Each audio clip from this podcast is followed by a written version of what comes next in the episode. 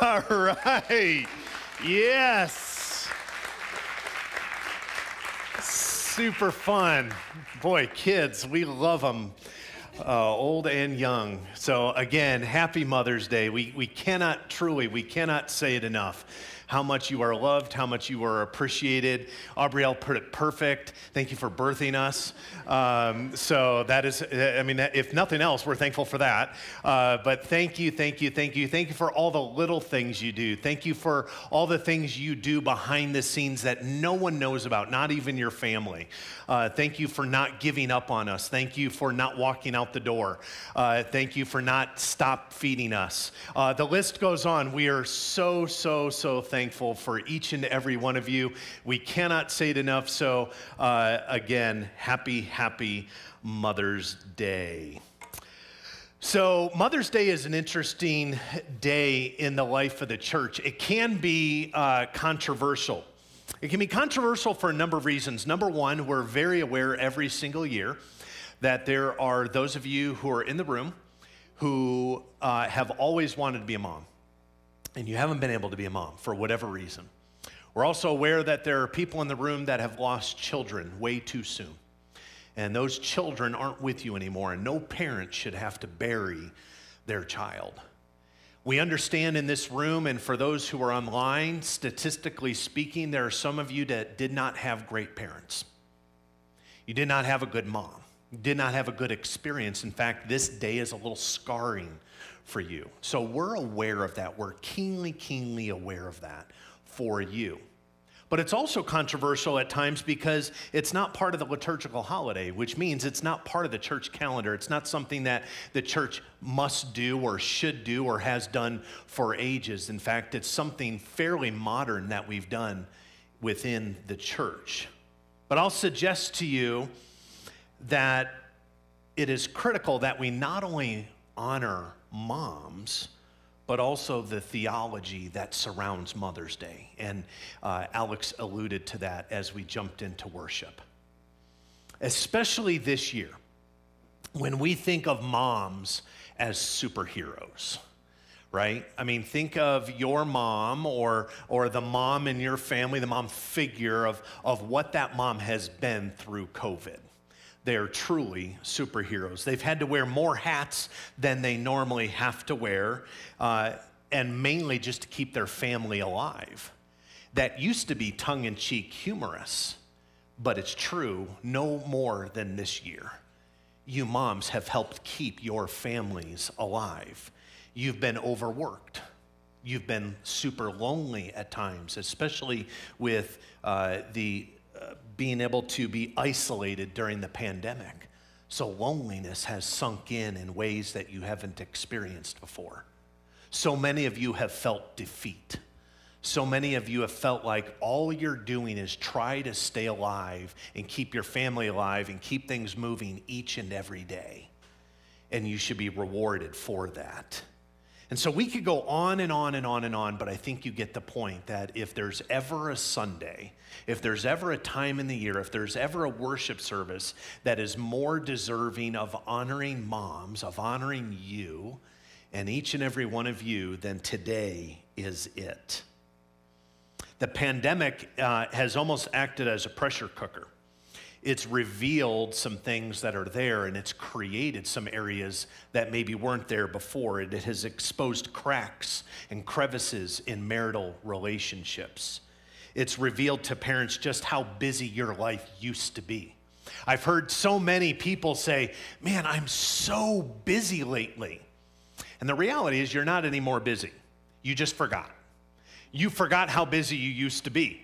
And now, as life slowly starts to become normal, you realize, I don't like that.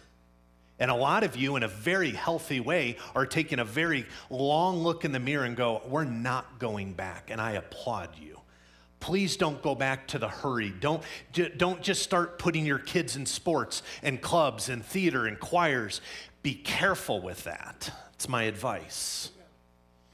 Some parents have discovered, like we have, that screens and devices in their children's hands are extremely addictive. Anyone else? We're the only ones. That's awesome.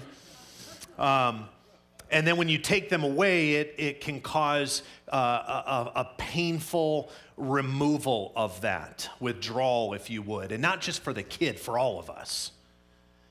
We've, that's been revealed. So, you, all that to be said, for you moms in this room, and even for you grandmas, because even you grandmas or great grandmas, you've had to watch this.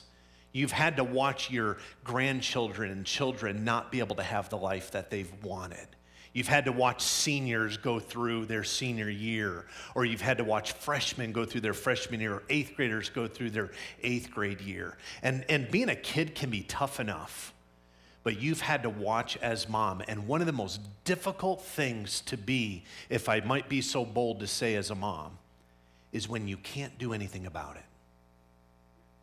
You have to watch. And, and you can support and you can encourage but you cannot stop the pain. So, behalf on uh, uh, all of us, from, from the East Coast to the Midwest to the Rockies to the Redwoods, thank you. Thank you for what you do. Thank you for who you are. Thank you for being you. Thank you for hanging in there. You are appreciated more than words can express. I think the scriptures unpack quite a bit for us because we, we might already know this, but just a reminder that God loves women. Why? Because God created woman, it's His creation. You are a woman, you are a female, whether you're four years old in this room, we have a lot of kids in here, or whether you are uh, older. In fact, let's say this Are you, if, well, I'm going to try and find out who the youngest mom in this room is. So if you think you're the youngest mom, stand up. Someone's got to be the youngest. That's the reality. How about if you're 25 and you're a mom or, or older? Stand up. 25 or older? Younger. Anybody 25? 30 and younger. That's some old moms. I'm saying that while backing up. 35 and younger.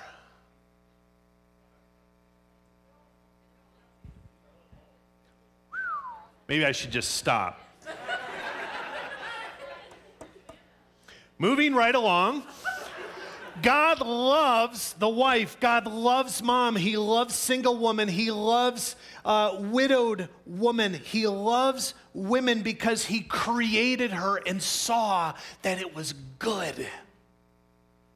And in an age where we have diminished sexual roles, between man and woman, I want to say from the rooftops God loves woman. Amen. He created woman, and He loves His creation.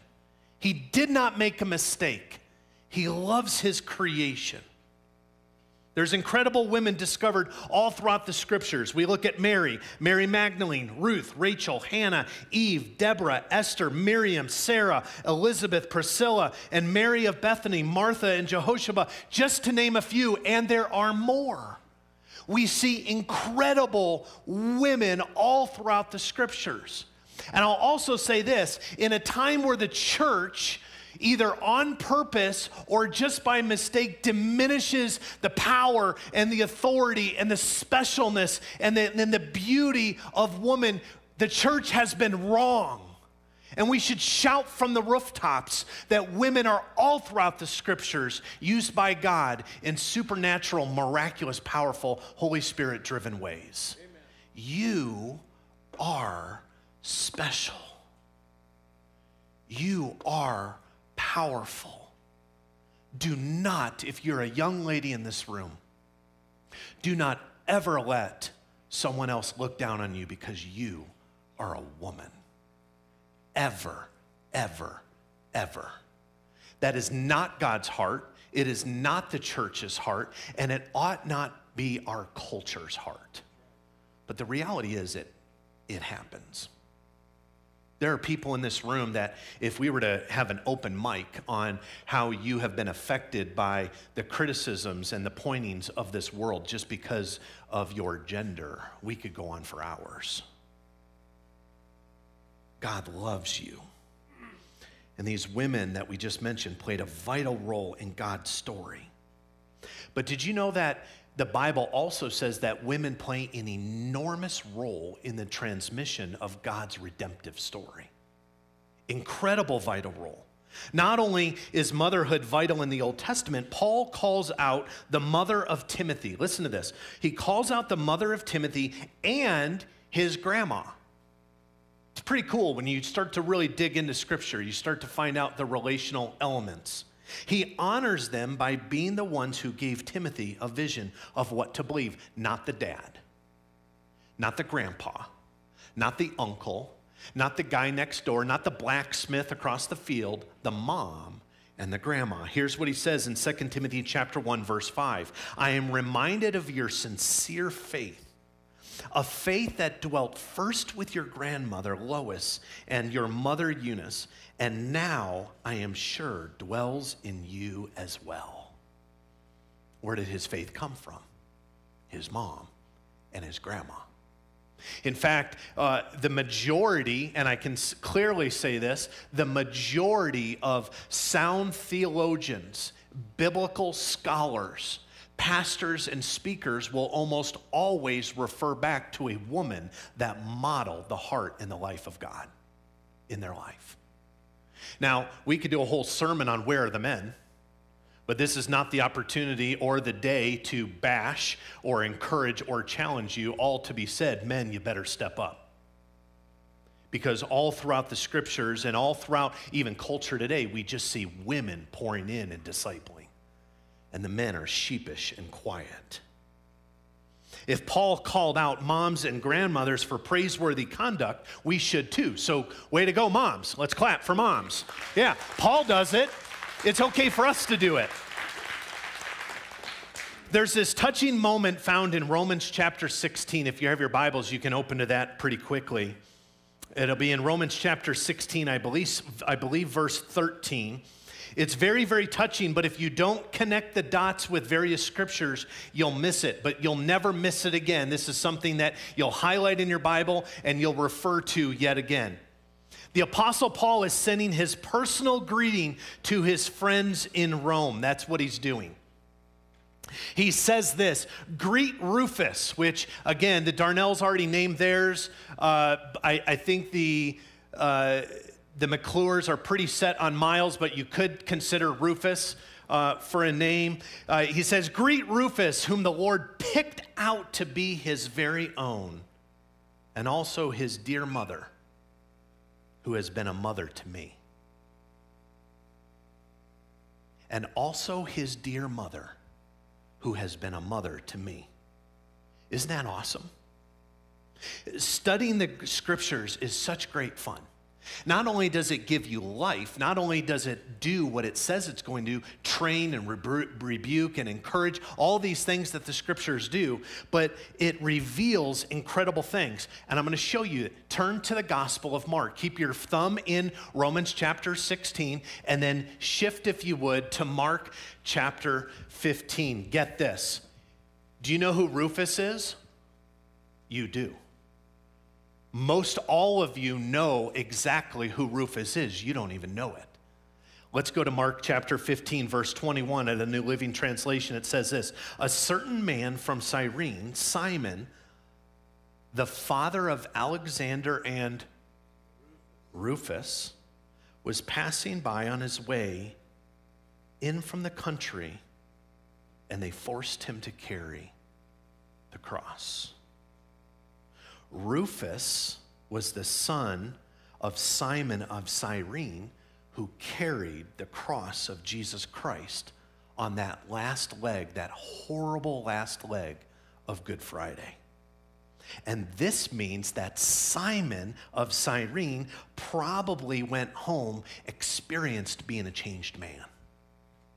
Something about picking up the cross, carrying it, seeing our Savior Jesus Christ face to face in all of his gore did something to this man.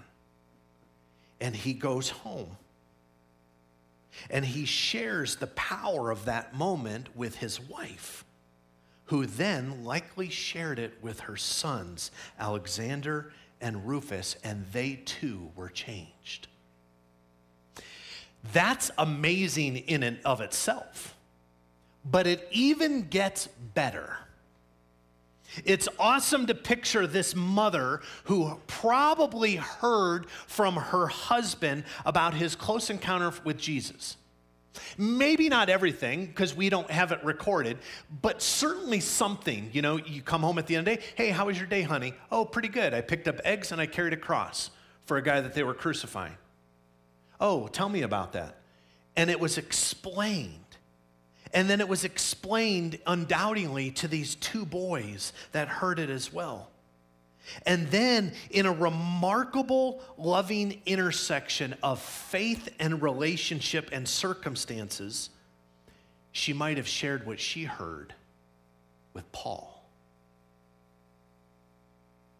Interesting enough, how they met, how Paul met this woman where he met this woman, how their relationship grew, the circumstances in this crazy coincidence, we never will know. It's not recorded, we have no idea. But imagine this this woman was a mother figure to the great apostle Paul.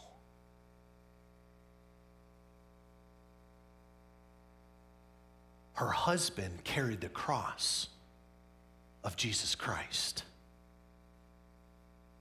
Saul rounded up those Christians for game to kill. And then he had an experience. He had a conversion. He had an aha moment and to be sure, this woman and Paul had some kind of conversation. But picture this Paul, the great spreader of the first century church, may have learned details about the final moments of his now Lord from the wife of the man who carried the cross, Simon of Cyrene. And she was like a mother to him. If you ever want to say how important are mother figures, here you go. This is it. This is one of the primary places of it. Her care and love, listen, of Saul of Tarsus, not the great apostle Paul. He wasn't the great apostle Paul yet, he was a convert. This terrorist turned missionary. Uh, Saul of Tarsus was our version in modern day, as close as we can get to, as Hitler or Osama bin Laden. But worse. That's who Saul was.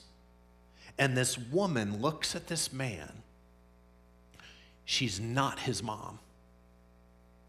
But because she has what Alex alluded to, the DNA of God in her, she mothers in kindness and love and encouragement to who she's around. It's a beautiful, beautiful picture. Think about it. This is not her son, but without knowing who he would become, she was a mother figure to the most significant convert in the history of the church.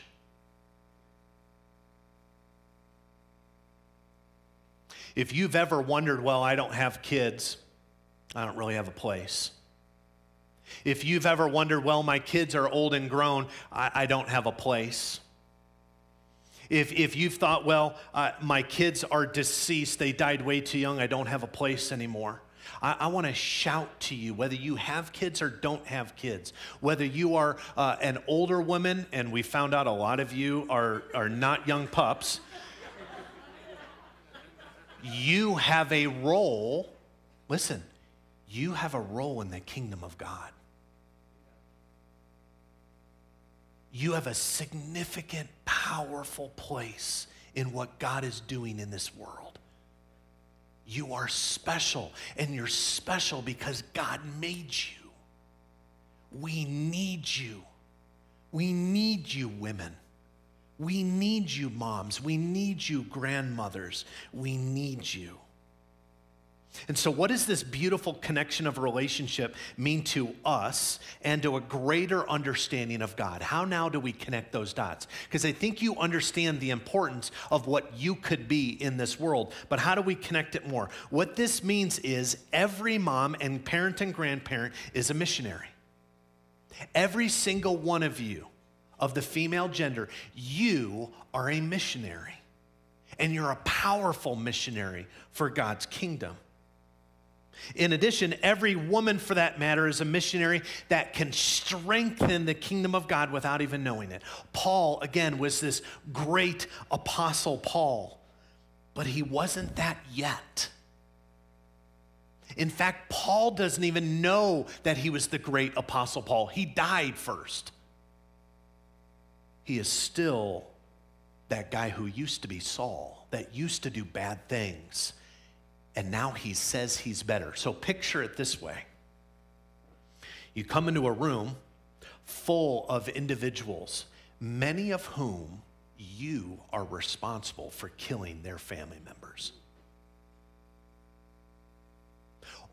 Or at worst, neighbors, coworkers, associates. That's who you are. And some people are willing to give you the shadow of the doubt. Some people are willing to welcome you in. Some, and we know this because of human nature, some are going to harbor ill feelings. But there's one who interacts with you, and she becomes a mother figure to the great Apostle Paul. She looked past what he was, and she looked forward to who he was becoming. We're, we're about to do baptism here in a little bit, and, and we highlight that the old is gone, the new has come. Some of you in this room need to be reminded your old is gone. It might spring up every now and then. It's like when you spray for weeds or you pull them and you think your yard looks perfect, and you come out one morning and boom, there's that rascal. So you got to go pull that weed again. Well, that, that doesn't mean you're just going to go back, it just means you got to keep tilling the soil. And some of you need to be reminded you are not who you used to be. You are a new creation. You are beautiful and wonderful in God's eyes. The call to go to make disciples does not stop at DNA. It's not just for moms to go disciple their kids. Each and every one of us are called to go and love and care for and be patient and kind and considerate and helpful to every single person who we come into contact with because we never know who they're becoming. And to be sure, for moms, this does begin at home. Moms are not on the sidelines of the mission field, they are on the front lines. Hear when I say that. You moms, and, and sometimes, again, the, the, the culture or the church can shame of you're home a lot, you're home a lot, you're home a lot. Let me just say, you are not on the sidelines of the mission field. You are on the front lines. And to be real frank, our culture needs you. Please don't give up. We need you. It doesn't matter if you're Pauling going into 95 or whatever age you might be, we need you. We need you, women. We need your love. We need your passion. We need your compassion. We need your empathy. We need you. Obviously, several of these individuals are super glad that you feed them. That was evident on the video. So, great job feeding, which is no small task you are on the front lines handing down the faith like Paul's foster mom. That's my, my tag, not scripture. But she was like a foster mom to Paul because we don't hear anything about his mom. But she took a role. And anyone, this, this, is important, this is not in the Bible, but this, this is according to me. Anyone who knows a teenager, you know the mission field because your teenagers speak a different language they have different customs, they have different behaviors, and you're a stranger in a foreign world when you're raising teens. Amen? Amen. Yeah, see, the Spirit's moving. And so, moms, we thank you for doing just that. And for the rest of us, it may not be our day, but it is our mission moving forward. We're about to highlight, in part, exactly that.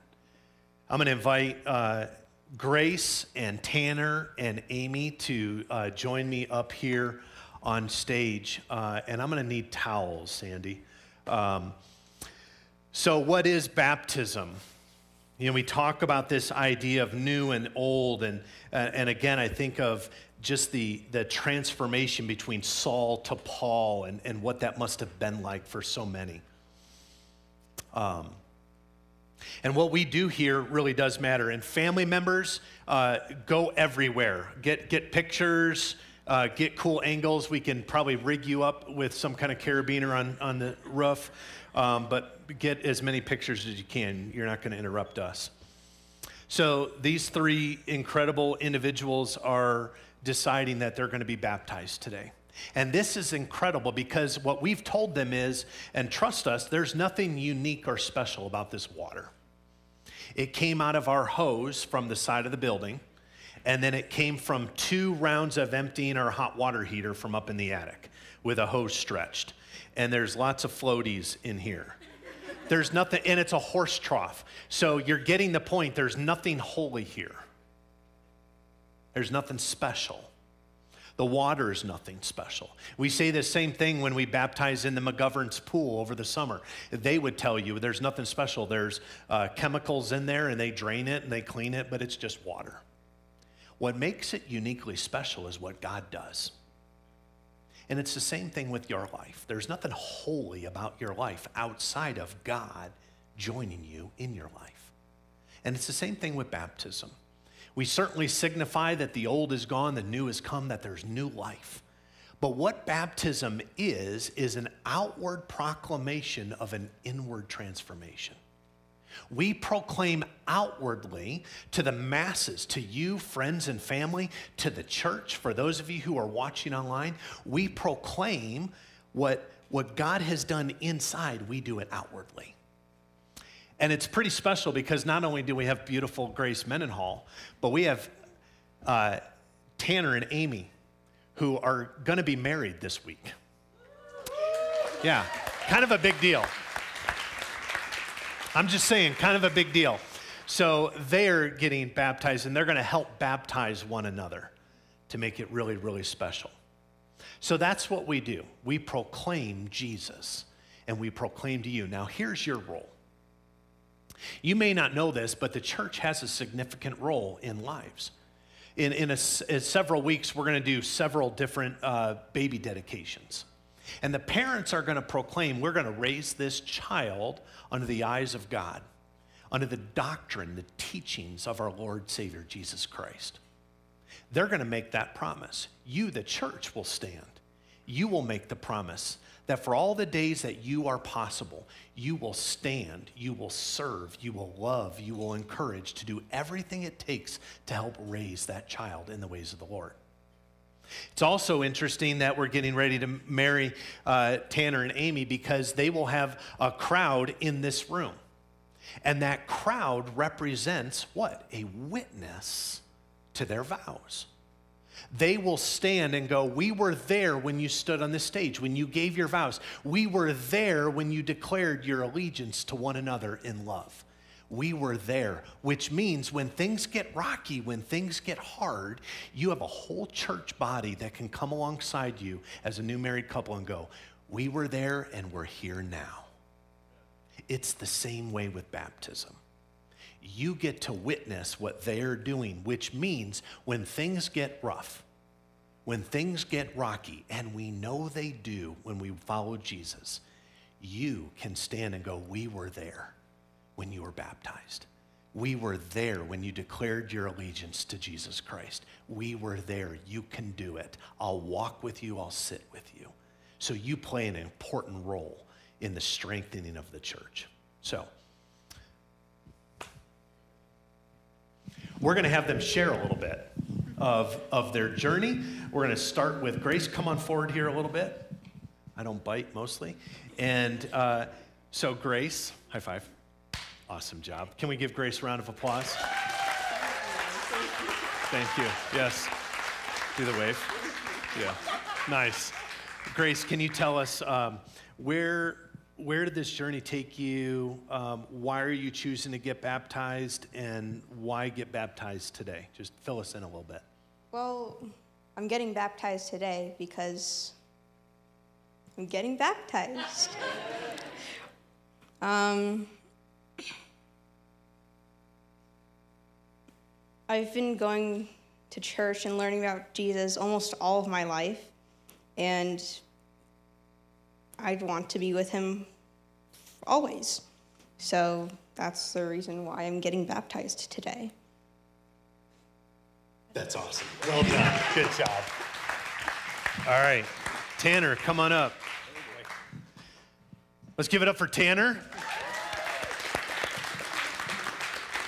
We, uh, we both grew our hair out for today, yep.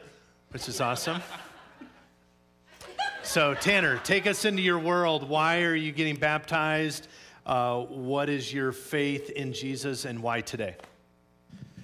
So, one of the things you've been saying, Brian, is that there are witnesses to this. There's witnesses to marriage, there's witnesses to baptism, and I know there are a few people who are probably confused because I'm up here doing this. You were there when I was eight years old and did this at one point.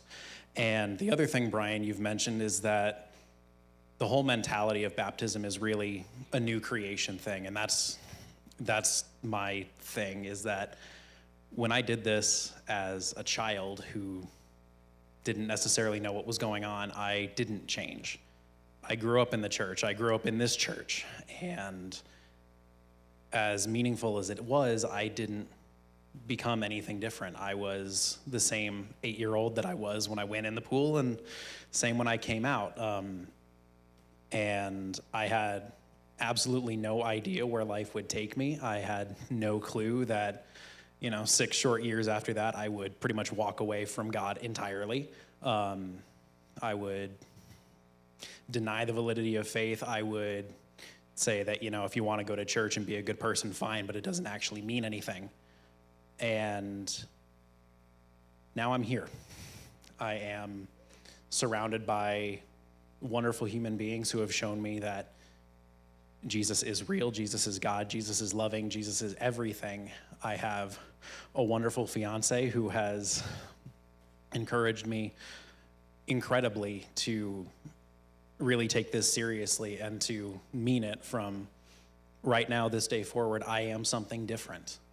And that's why we're here for me, is that I want, I want that. I want to be different and I want to proclaim that and 100% mean it this time.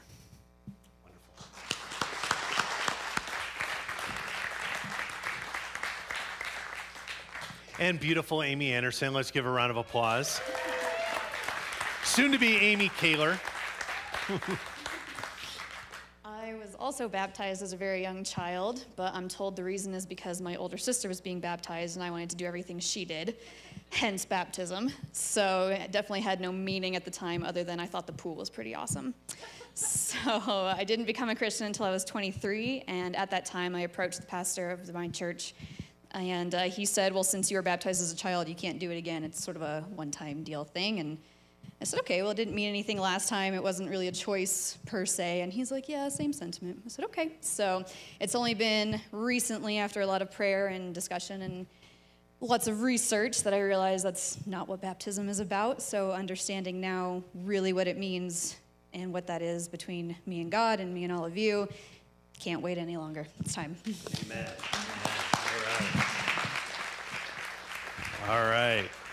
Uh, let's see, we're going to throw some towels down here so that we don't ruin the stage. Not that you guys ruin it, just the water. Who would think that they have church baptism towels, but we do.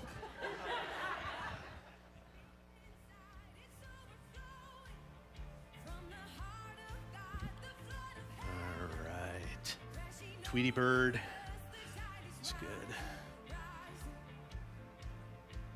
All right, Grace, you ready for this, girl? Let's do this. Let's give her a round of applause. She said, Do I just get in the water? Said, so just like at pools, don't dive, it's shallow. Um, but yeah, let's go ahead and have you step in. There we go. We're going that way? Oh, okay, so not this way. Okay. All right, so sorry that it's cold. All right, let's have you go a little bit more this way. We dumped as much hot in it as we can. Okay, so go ahead and cross your arms. I know it is. All right, Grace, based on what you've told me, based on what you've shared with the church and shared with your family, is it your desire today, in front of friends and family, the church, and under the eyes of God, to declare your allegiance once and for all to be baptized? Awesome. Okay. So, with that said, I have the privilege and the honor to baptize you in the name of the Father, and of the Son, and of the Holy Spirit. Woo!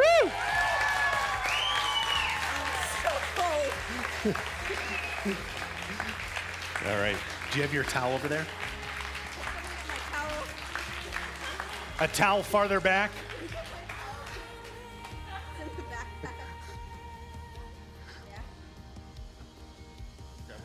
Yeah, just grab Tweety. Here's Tweety Bird. All right. Picture time.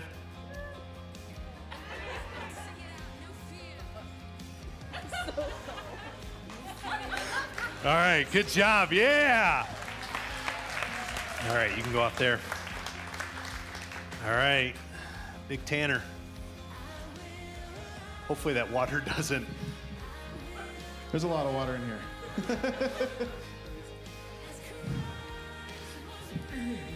All right. Woo. All right. I'll, I'll make this long.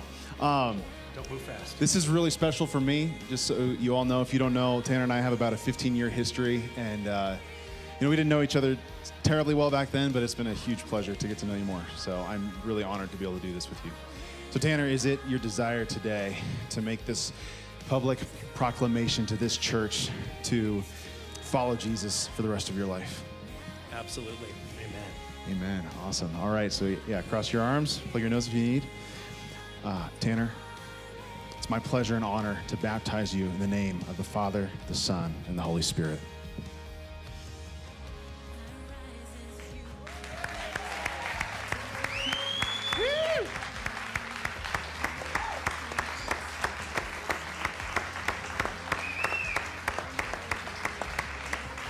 Right, picture time.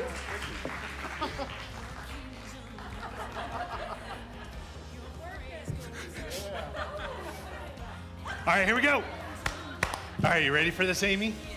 All right, it's cold. All right. So this is also special for me. I've known Amy since she was 16. And so I've been able to see her become a beautiful, godly woman.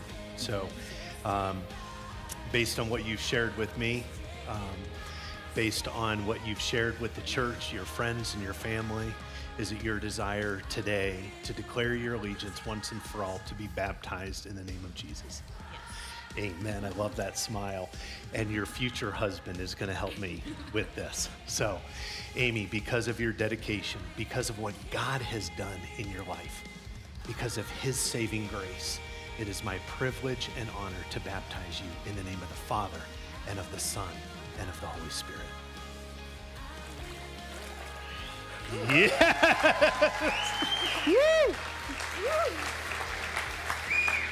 All right. We have a towel? Here, you can do Batman. All right, co- where's Grace? Is she? Come on up, Grace, quick. All right, quick pictures.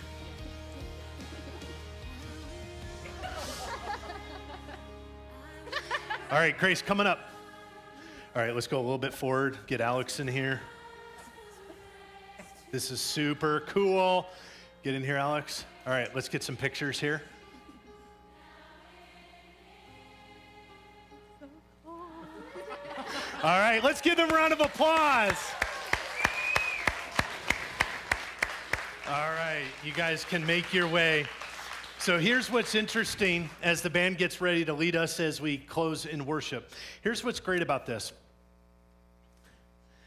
What happened here was miraculous. What, what, what happened here is holy. What happened here is special because God is special. We sing these songs, and by the way, do you guys did you hear the first song that we sang? That like rock song that kind of s- sounds like Jesse's Girl, the 80s song Jesse's Girl. Alex wrote that song. So Alex wrote the words, he wrote the music, he put it all together. That, that's his baby uh, of, a, of a hymn, of a, of a worship of God. And it causes you something in you that just you cannot sit still. And I want to give you such encouragement. If, it, if, if you take it as a challenge, then take it as a challenge. But I want to give you such encouragement right now. If you have ever been saved from something, you know, a can of paint that could have fallen on your head and someone pulls you aside, someone like Sandy saying, Look out, that car's coming, she saves us. If you've ever experienced being saved, you realize what could have happened. There are people, uh, if we bring in 9 11, that were supposed to be at work at the Twin Towers, they weren't. And every day they remember that. Let's bring it closer to home. There are people who are supposed to be at King Supers in Boulder, and they weren't that day. And today they live. There are individuals who huddled up in the offices as the officers came in and saved their lives. I've interacted with them, I've sat with them, I've talked with them. They cannot say thank you enough. Our worship is our thank you. Our worship is how we give back to God which means we don't just stand still like you're at the bank. It means there's something in you that cannot say thank you enough. And if you ever think you've gotten to the point where you've worshiped enough, you've said thank you enough, you've realized I'm a new creation enough, I want to say you have only scratched the surface. You have only just begun. It can change your marriage. It can change your parenting. It can change your kids. It can change your workplace. It can change your finances. It can change your health. It can change you like that. And so, whenever we have the opportunity to come and worship, it is an opportunity to take a step. It is an opportunity to experience more of that love of God, more of that saving truth and for you to be different because of it. So I encourage you come before the throne of God. Come before the King of Kings and the Lord of Lords. Come before the God of all creation who creates every flower petal, every cloud formation, every river, every blade of grass, every baby that's born, every marriage that comes. He is the creator of the universe. And that creator loves you. He died for you. And he would do it again today. That's why we worship. So, as we get ready to close in prayer, would you please stand and let's do just that. Don't worry about who's standing next to you. Don't worry about who might be watching you. Don't worry about how you sound. Don't worry about anything. Let it be with you and God, a part of a chorus of angels, singing and rejoicing and being glad that you are a new creation.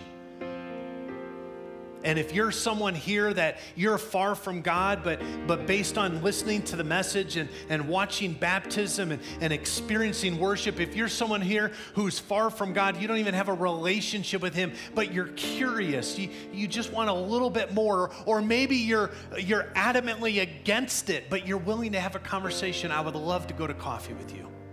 I'd love to have a meal with you. I'd love to talk and just share what God has done in my life and answer any questions that you might have. So I'll be around, but I just want to make that available to you because everything we're talking about here is given for you as well.